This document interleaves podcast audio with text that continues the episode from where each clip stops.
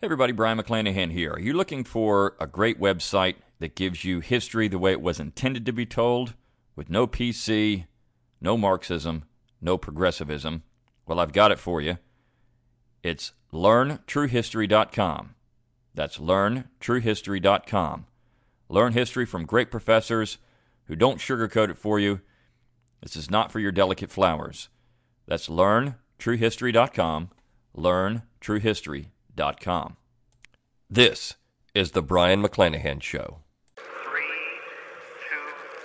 1, 0.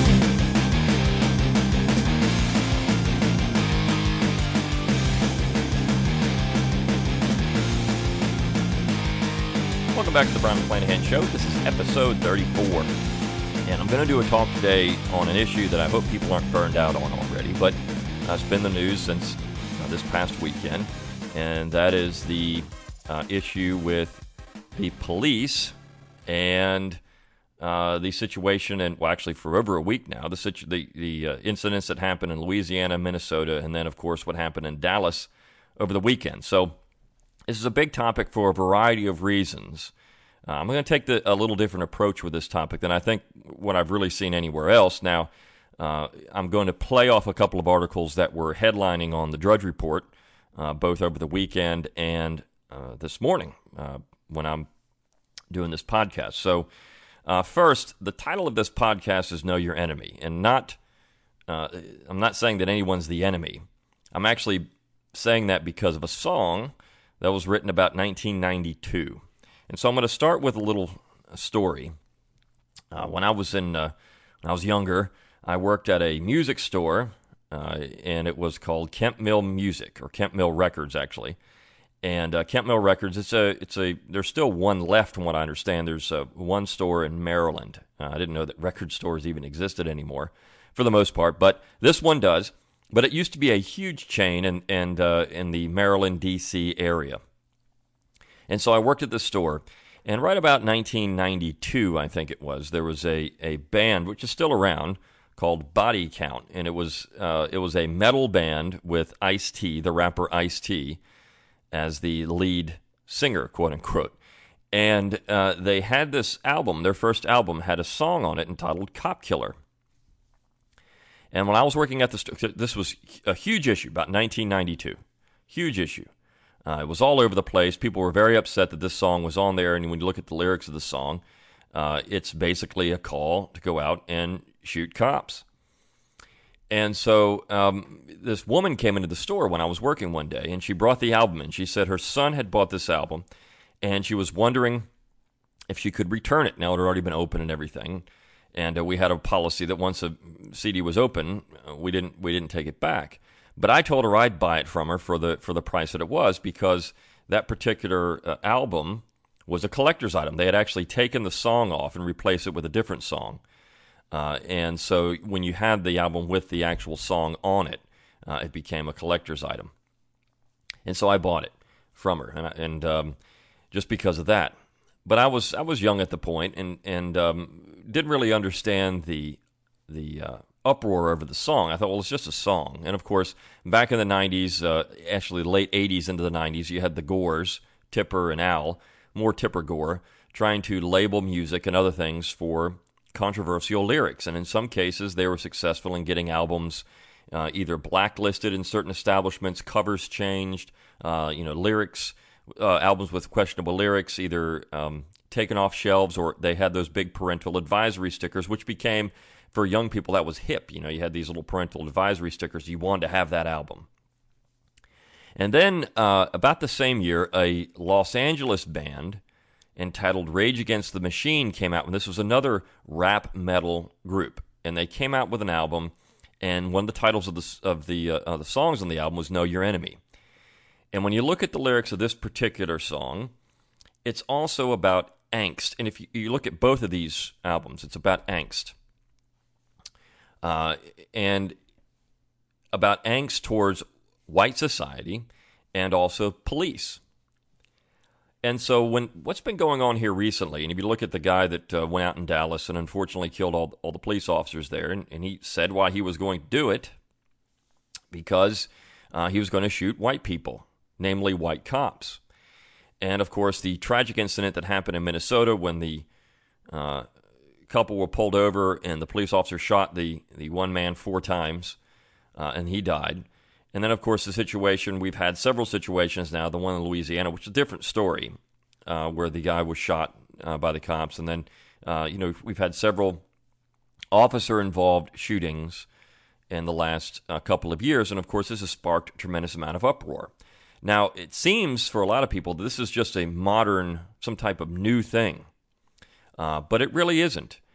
And I think the important part about this is generational. If you go back and you start looking about 20 years ago at the type of material that was coming out in entertainment at the time, showing that there was a tremendous amount of, as I said, angst towards police officers or white society, because that's what you saw in these particular bands. And even recently, Body Count put out a song, and I'm not going to say the name of the song because I know that there are younger people that listen to this podcast, but it's about essentially killing white people, and there's been nothing said about this.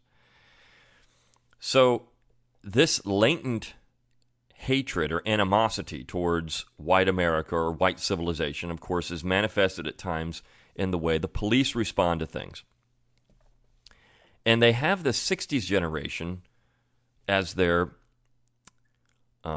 primary role models, not necessarily in the violence, but there was violence in the 60s. I mean, you look at the Weather Underground and some of these groups, they were also killing police officers, and you had the Black Panther movement, and now you have the New Black Panther movement. Of course, they were interested in killing police officers. But it's this idea of protest. And so my generation picked up on that because the 60s generation were our parents. And so we picked up on that idea of protest and, resistance. Some of these people call themselves revolutionaries. And I'm going to talk about solutions and what's going on here and some of the things that have been proposed now that we have this issue. And so it's interesting how that 60s generation influenced my generation. And, of course, my generation is being brought up on these lyrics that were revolutionary, that were filled with angst and hate in a lot of ways. And I know that term is used nowadays, hate, and I often make fun of it. And I make fun of it because the side that really does show a tremendous amount of hate is, as I've already talked about in a couple of podcasts, so the liberals, the left, the liberal intolerance, I had a podcast on that, and then one on the progressives. They are the side that really does have a lot of hate towards things. And so you have that, and it's now being manifested because the leaders of these opposition movements are not in their 20s oftentimes. I know the individual that killed the police officers in Dallas was in his 20s, but a lot of times they're people in their 40s, late 30s, early 40s, maybe even a little older at times. They are the ones who are reared on this type of stuff. So for 20 years, this idea has been building. And now we're starting to see it manifested in action. And I'm going to link in the show notes page to the lyrics of the 2 songs I mentioned, Know Your Enemy and Cop Killer. And so you can read them. I'm not going to say them. Again, I'm filled with a tremendous amount of bad language, so I won't say them on the podcast. But you can go out and read them if you choose to do so. And I'm also going to put fun video on there, Kemp Mill Records, in a commercial they used to have. I loved their commercials when I was a kid, and then I later worked for them. For a couple of years, but this is a big issue for a lot of reasons. Number one, there's some misconception about officer-involved shootings that more white people are shot than black people, but I think the situation we're looking at is actually going back to something I talked about in another podcast: think locally, act locally. This is what's going on with the police is the symptom of a larger disease. And so in order to solve the problem, the disease needs to be eradicated. And people would say, well, I agree with you. But it's the disease is race in the United States. And that's not the disease. Never has been the disease. The disease is actually the general government. And you can find how the general government has stoked these flames for a long time. But not only that, this issue of police is a symptom of over-regulation, over-legislation, and the fact that most people think that a legislator's job is to write laws. And so there's a problem, we write a law to solve it. And when you look at what's going on, and you look at some of the solutions that are being offered, they're entirely incorrect. In fact, unconstitutional and, frankly, predictable. So I'm going to talk about those things rather than just this issue, because I think it's been drawn out all over the place. You know, the disease itself is not being discussed. It's the symptom of the disease, and we're gonna do something to solve the symptoms. It's like taking cold medicine, but the cold never goes away. In some cases, it's like killing the body to kill the cancer. Yeah, you're going to kill the cancer, but the person's dead too. And so I've seen, again, a couple of headlines about some things that there are some solutions being discussed. And then my solution to the issue, which is completely different. All right, so in one particular article, which I saw today, it was on Breitbart, and it was about black separatism. And so this is actually very interesting. The New Black Panther Party has proposed sort of an exodus movement into several southern states to form essentially what he's saying a nation within a nation, or essentially secede from the United States. And I find this very interesting historically. If you look at the comments, people are talking about colonization and other things. It's just that's not the issue. Really, this goes back to the late 19th and early 20th centuries, when you had a discussion in the black community itself about what was the better path for success for black Americans. And on one hand, you had a group that were the integrationists. There were people like W.E.B. Du Bois, who proposed, and his idea was something called the Talented Tenth, that you educate the top 10% of black society, and as they are proven to be equals in terms of acumen and talent, well, then they would be integrated into society, and essentially you would integrate the black community. The other side was the separatist side, and it was Booker T. Washington wasn't necessarily the champion of separation, but if you looked at his example, which was Tuskegee Institute in Alabama, Macon County, Alabama, was a haven for black Americans. They could vote there without any problem. They had education. They were part of the public education system, and they were affluent. And so you had, not just in Macon County, Alabama, but you had other areas of the South that had pretty affluent black communities because they had separated out of society. And so you had another group, Marcus Garvey, this is often called Garveyism, that believed in separation and forming strong, vibrant, economically vibrant, socially vibrant black communities within white America. And they essentially would separate. So you had this battle in the black community as to which path was better. And I think what's interesting about that is you're seeing it again. There was also the Exodus movement. There was actually a movement back in the late 19th century led by a man named Pap Singleton to go, and I've talked about this before on a podcast, to go to Kansas. They called it the Exodus movement, to go to Kansas and to form a vibrant black community there. So it's interesting historically, this position of, well, let's just have an exodus movement to these states where you already have large black populations, and we'll set up our own independent societies there. Essentially, that's secession. Essentially, that's a think locally, act locally solution. They're going to take the matter into their own hands and live within a community that they would feel comfortable doing. And I think this is a perfectly natural response. There's a problem.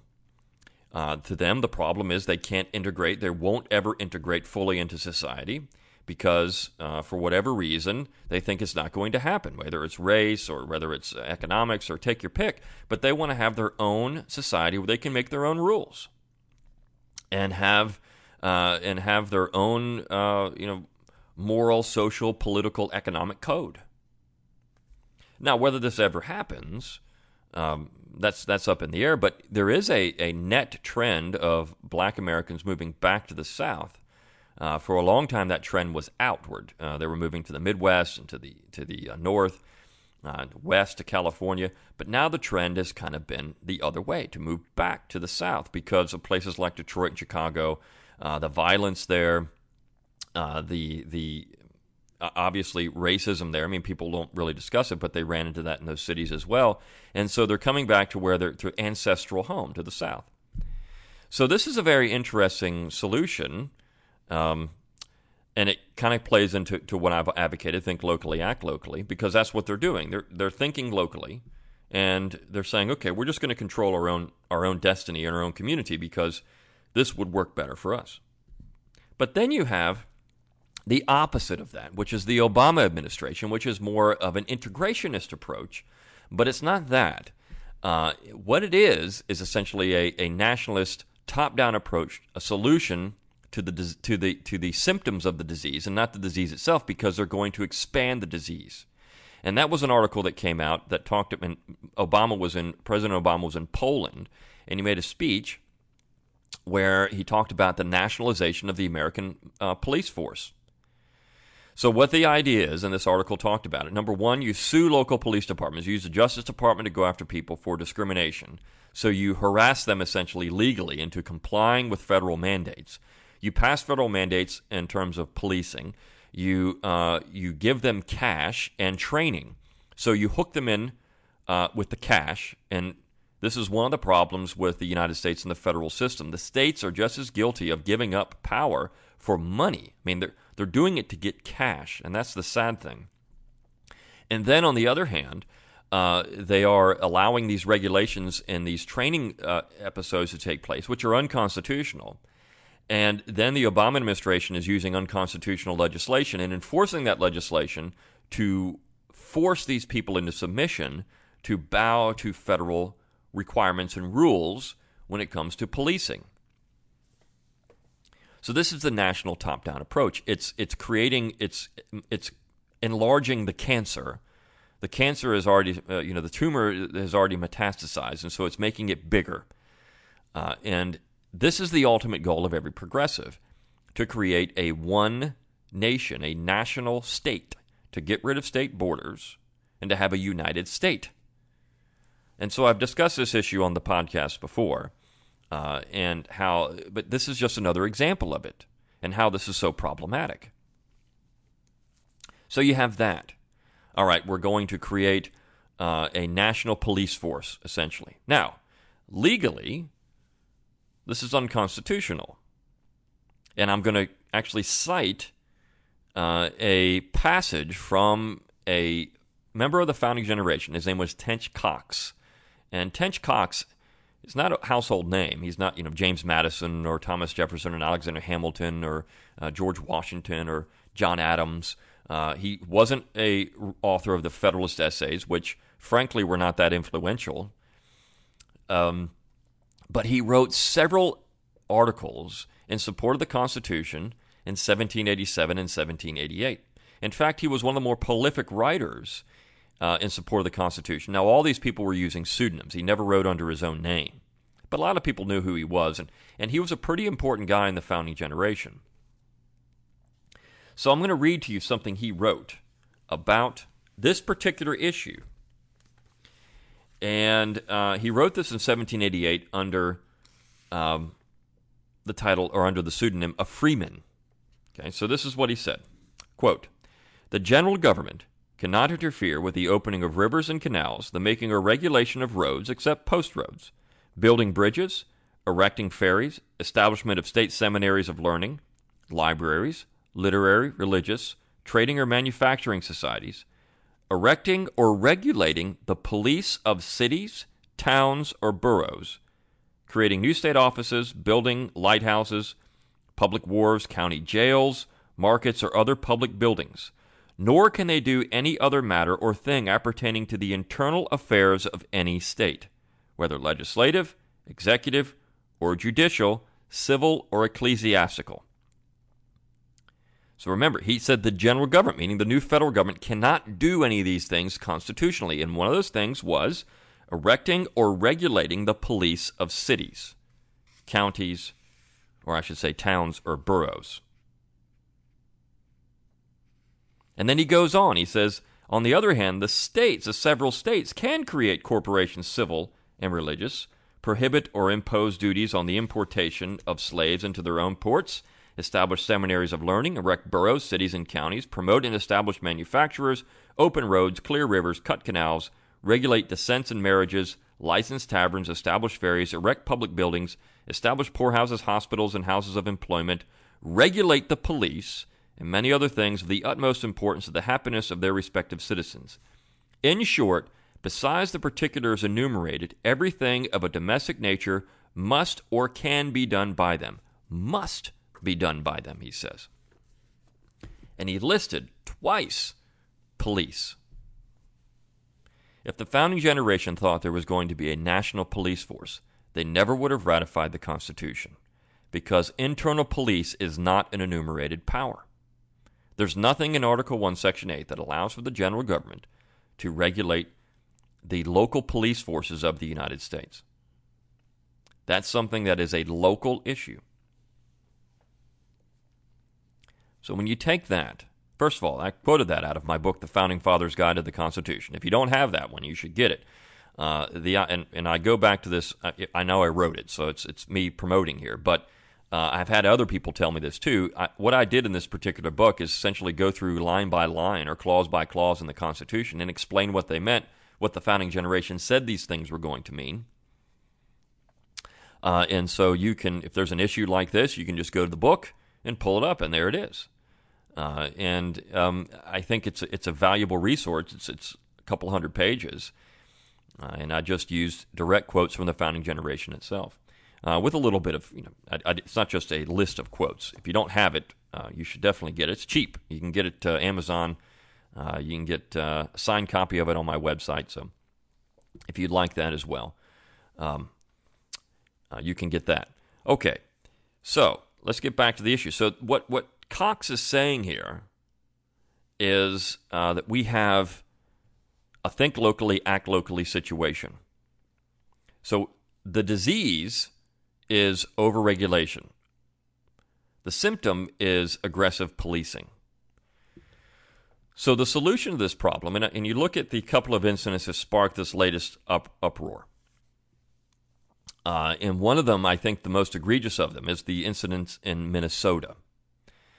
Now, if everything pans out the way it's being said, on the one side you have what the police are saying about the issue. On the other side, the woman who was involved in this, saying that the man was just trying to get his wallet, and he was shot 4 times. The man that was shot never had a police record, never been fingerprinted, never had any issue. Marijuana in the car. Okay, so there's another issue. They were pulled over, apparently, for a broken taillight. So the solution to this is not to nationalize the police force. The solution would be, necessarily, to remove the ability to be pulled over for these type of things, whether it's a broken taillight or not wearing your seatbelt, because this can lead to altercations.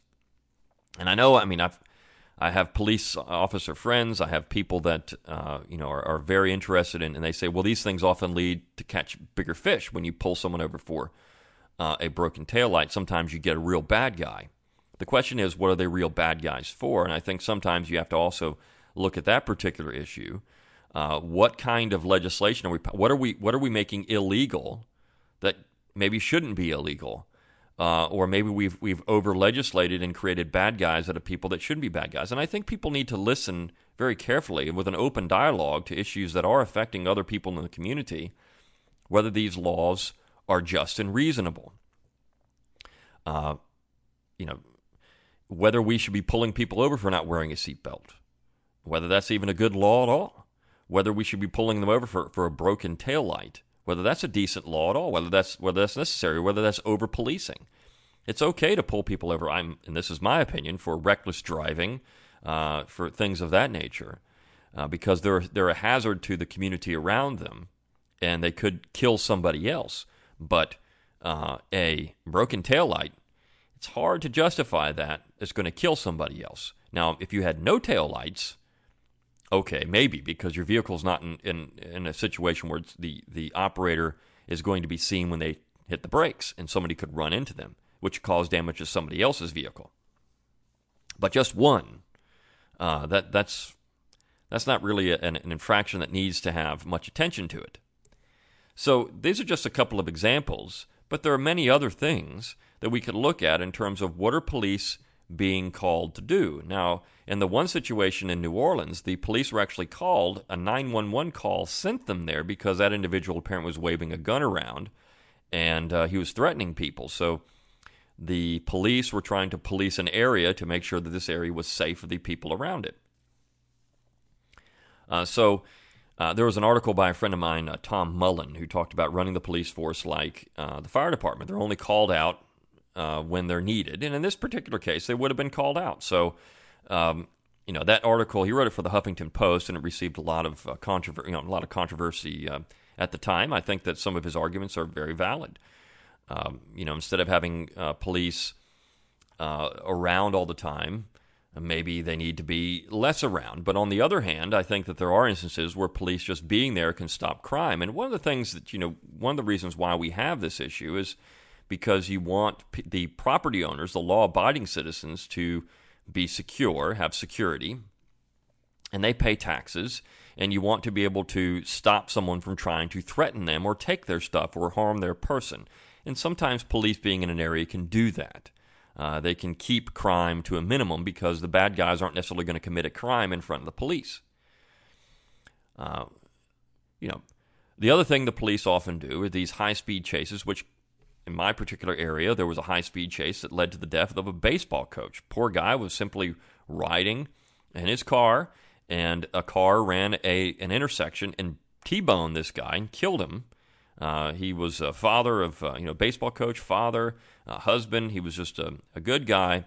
Here he is minding his own business, riding down the road. And because the police were involved in a high-speed chase, this guy over, I think it was a stolen vehicle. I mean, certainly you want to get the vehicle back, but there have been a lot of statistics out there and a lot of research done to show that these high-speed chases are very dangerous and not necessary, that they can often get the bad guy later on if they just let him go. And they cause a lot more damage than oftentimes than what they prevent. Maybe high-speed chases need to be made illegal. That's a think locally, act locally thing. You tell your local police department you cannot engage. Make them illegal. Make pulling people over for a broken taillight illegal, or pulling people over for a seatbelt illegal. Make it illegal. Some of this is done at the state level, but maybe you could do it at your local level as well. Maybe you could put enough pressure on your local police force not to do these things, because that might solve some of these situations that might arise in Minnesota. If that police officer, if all it was is a broken taillight, now they're saying there was more to it, so we'll have to wait and see what comes out. But if all it was a broken taillight, then that individual should never have been pulled over in the first place, which would have solved the entire problem. So again, you're combating the disease, which is over-legislation, when you look at a think locally, act locally position, rather than just the symptoms, which is nationalization of everything. We're going to have a top-down, fit all the round pegs into the square hole situation. And so when we look at these issues, when we look at almost any issue in the United States, it could be solved on a local level, as it should have been constitutionally. So Obama's position in the Justice Department, these other things, other positions that are nationalization, this is all unconstitutional. It's all stupid because it's not going to solve the problem. Again, it's going to create a mess. And I think you can point, and again, Obama's from this generation, the children of the 60s. He's now in his 50s. So, he's right about that generation. The 60s generation were having kids. He's a child of the 60s, and his position is, well, number one, protest. Number two, come up with a progressive national solution to a problem and not really worry about local solutions to the problem. That's what's going on here. So I implore everyone who listens to this podcast, when there's a situation like this, we don't need to call in the general government and say, what is the general government going to do? How are we going to vote in this election? And, of course, both major candidates have politicized all these things. And, Trump has promised to keep America safe. Clinton is just pandering, as she was going to do, because that's constituency. And Trump is pandering as well. I mean, he's playing on the other side, which is highly upset at what's going on, and rightfully so, with these massive protests, which are destroying property, killing people, shutting down major highways and other things. But I think the dialogue needs to be there. Maybe some of these issues are real, but the solution is not. I think some of these issues are real. The solution, though, needs to be not a top-down, progressive nationalist solution, but a think locally, act locally solution. And as I mentioned in that particular podcast, which I believe is episode 23, you can do these things. Use your talents at the local level. Use your talents in your own household. Work with it there, and then branch out. Go to your local city council. Go to your county council. Go to your state legislature. Work these issues out there and come up with real solutions that may solve the problems. And look at the disease, which is overregulation. If it ain't broke, government will fix it till it is. And I think that's something we need to understand. So going back, recapping here, this animosity has been around since the 1990s, even before that. And I gave you a little historical example about, how this issue and this modern Exodus movement, which is really what it would be for black Americans to the South, how it's similar to something else before. But, back in the 90s, after a lot of that came out of the Rodney King situation in Los Angeles. So you had this building animosity there, which was a little bit before that. Going back into the 80s, you saw it with, these 1980s, late 80s rap groups, and we just had the film, which I haven't seen, on NWA, and so you had this latent building, volcano, so to speak, and what's happened is that's exploded finally here about 20 years later, and in the 60s you had riots as well. This is just another, as Clyde Wilson has told me, about every 50 years you get this, right? You get these uprisings. This is 50 years later. 1968, you had a number of riots, and here we are almost 50 years after that. In a couple of years, we'll be at that point. You have that situation. It's boiling back over again. It kind of settles down, and it boils back up. You saw a little period in the 90s where you can see of younger people. These people were not. Ice-T is he's in his 50s now, but of younger people starting to play into this from the 60s generation. They're starting to see some things they don't like, and they're starting to talk about it in popular media. And now it's exploding and boiling over. And the people that are in these events have been influenced by that stuff for years, for 20 years or more. So that's why you're seeing it. But their solution to it is to look for more federal intervention. What they need to be doing, and I think that this group, this Exodus group, is thinking more logically that they could handle these issues in their local governments if they would just take part in it. They could handle these issues within themselves if they would just take part in it. For whatever reason, any group can do this. It doesn't have to be a group based on race. It could be a group based on libertarians. We want to have our own libertarian society. And there's the Free State Project. Conservatives, they want to have their own conservative society. There's actually an idea to move somewhere to have more of a conservative-based society. And you have your own communities. And if you think about that, and I'm going to leave with this, and size and scale again. A large town in the Middle Ages was around 1,000 people. That was a large town. And that's the size of a subdivision, a neighborhood. And they had all the essentials they needed for life. They had, an economy. They had a government. Now, it was a feudal government, so we wouldn't want that. But they had a government.